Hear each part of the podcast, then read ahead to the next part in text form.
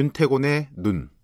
네, 뉴스 이면을 들여다보는 윤태곤의 눈 의제와 전략그룹 더모아의 윤태곤 정치 분석실장 오늘도 나와 계십니다. 안녕하세요. 네, 안녕하세요. 노태우 전 대통령의 아들 네. 노재현 씨가 국립 5.18 민주묘지를 참배했다. 예. 그, 뭐 뉴스가 많이 되고 있습니다. 그렇죠. 이게 어제 알려졌는데 지난 23일 그러니까 금요일에 노재현 씨가 광주 북구 운정동 국립 5.18 묘지를 찾아서 1시간 가량 참배를 했다. 꽤 오래 있었네요. 예. 네. 그러니까 5.18 국립 묘지 들어가면 이제 민주의 문이라는 큰 정문처럼 돼 있고 거기 방명록 쓰는 칸이 있거든요. 란이 네. 거기다가 삼가 옷깃을 여미며 5.18 광주 민주화 운동 희생자분들의 영령의 명복을 빕니다. 진심으로 희생자와 유족분들께 사죄드리며 광주 5.18 민주화 운동의 정신을 가슴 깊이 새기겠습니다. 이렇게 적었다는 거예요. 사죄드리며 라는 문구가 눈에 띄죠. 음, 네. 이- 일단 뭐 당시 그 23일 날 찾아갈 때는 기자들을 뭐 예를 들어 대동하거나 이러지는 않았고 네, 예. 나중에 알려진 거죠. 그러니까 거기 5.18 민주묘지 관리자 측 예. 는 알렸다는 거예요. 네. 뭐 가겠습니다라고. 그래서 그 관리단 측을 통해서 어제 알려진 거거든요. 음, 네. 그래서 노재헌 씨가 이렇게 방명록을 쓰고 헌화와 분양을 한 후에 추모탑 뒤편 그 윤상원, 박관현 열사, 열사 등이 잠든 묘지 앞에서 무릎을 꿇고 이제 희생자를 기렸다는 음. 거죠.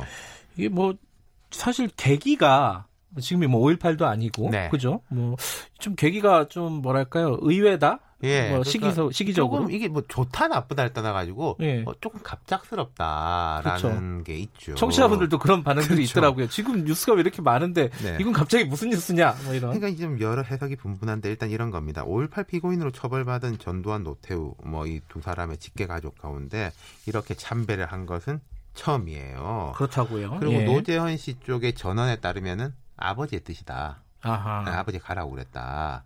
그러니까 내가 갔어야 하는데 몸이 불편해서 이제 음. 아들이라도 가야 된다. 그리고 이 국립 5.18 묘지가 2000년대 들어와서 이제 공식적으로 조성이 됐는데 네. 그 97년에 5.18 그때는 이제 망월동 묘지라고 흔히 예. 부를 때요. 그때도 노재현 씨는 이제 옛 묘역에 들른 적이 있다라고 해요. 아 그래요? 예. 아 마을동에도 한번 들렀다. 네. 90년대. 네. 노지현 씨는 조금 결이 다르네요. 그렇죠. 그죠? 그러니까 이 어제 뉴스에 대해서 예. 해석과 배경에 대해서는 뭐 뭘까 뭘까 하는데 최소한 잘못했다는 이야기는 없는 것 같아요. 아 그렇죠. 그렇죠. 예. 자 잘했다. 근데 매우 잘했다. 뭐 어. 조금 잘했다. 이런 이제 차원인데 그 5.18 유족이라든지 이쪽에서는 이런 것 같습니다. 참배를 하면서 사죄 기록을 남긴 것은 의미 있다. 네. 다만 진심 어린 사주가 되려면은 5.18 희생자와 유족 등 당사자들을 만나서 마음을 다해 용서를 구해야 된다. 네.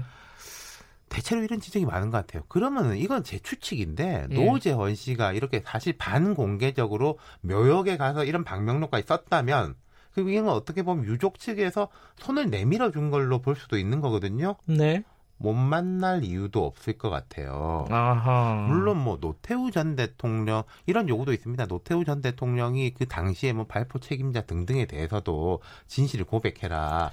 근데 그것은 그거는 그렇죠. 아마 안 될 것 같아요. 안 되든지 못하든지 일단 노태우 전 대통령이 몇 년째 바깥 출입이라든지 사람들하고 접촉을 안 하고 있거든요. 병이 좀 있다. 예, 예. 지병을 앓고 있다라는 얘기가 있죠. 87세인 게 어. 나이도 나이고 건강상의 이유로 외부 활동을 못한 지가 오래됐기 때문에 그런 뭐 본인의 진상 규명과 고백은 어려울 것이고 다만 노재헌 씨가 뭐 유가족을 만나서 사죄를 한다든지 이런 거는 가능할 수도 있을 거예요. 그리고 뭐 이제 궁금증이 이거죠. 왜 지금 그렇죠. 뭐 이런 것도 음, 있습니다. 처음부터 그, 그, 예. 궁금증이 남아 있어요. 전두환, 노태우 두 사람이 이제 워낙 고령이다 보니까 네.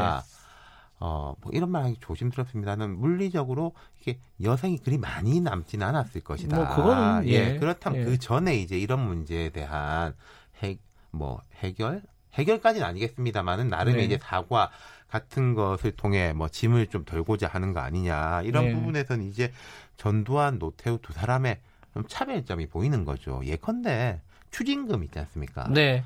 노태우 전 대통령 추징금이 한 2,600억이 넘었는데 본인 재산 외에 사돈 동생까지 대납을 해가지고 완납했어요. 예.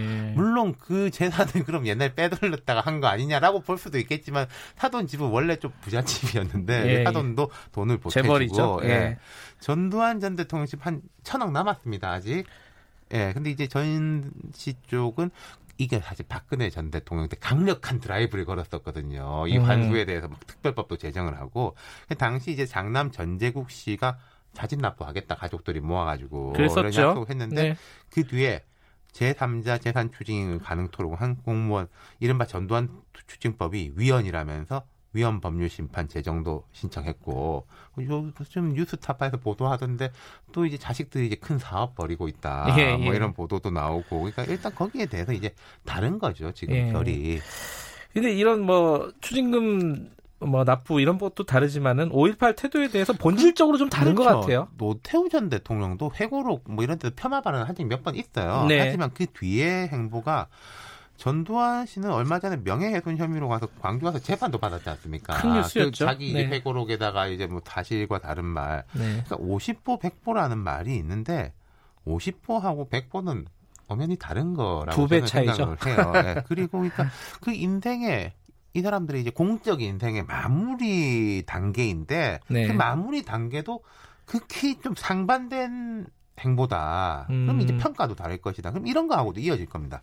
자, 전두환, 노태우 두 사람의 이제 집권기에 대해 가지고는 경제적 문제라든지 이런 평가가 좋은 부분도 있어요. 흔히 말할 때 공과 가라고 할 때 공도 있는 거예요. 삼조 호황 뭐 이런 어, 게 그렇죠. 있죠. 예. 그럼 이제 말년에 과에 대해서 어느 정도라도 책임을 지는 모습을 보인다면은 최종적으로 이제 뭐 역사의 평가 이런 부분에서 공의 부분이 더 부각될 수도 있을 거예요. 음흠. 공은 공이고 과는 과다. 네. 그런데 이제 과에 대해서 전혀 책임지지 않는 모습을 보이면은 공의 부분도 박하게 평가받을 수밖에 없다. 네. 실제로 노태우 대통령 같은 경우에는 그 재임기에 대해서 학계나 정치 전문가들 사이에서 평가가 상당히 높은 편이거든요. 특히 외교 쪽이죠. 그게. 국방 외교, 예. 남북 총리급 회담, 음흠. 그리고 일산 분단 신도시 조성, KTX, 인천 신공항, 그리고 아. 지금 현재 이제 복지 시스템에 대한 구성 같은 거. 그러니까 권위주의 시대에서 민주화로 중간 단계 역할을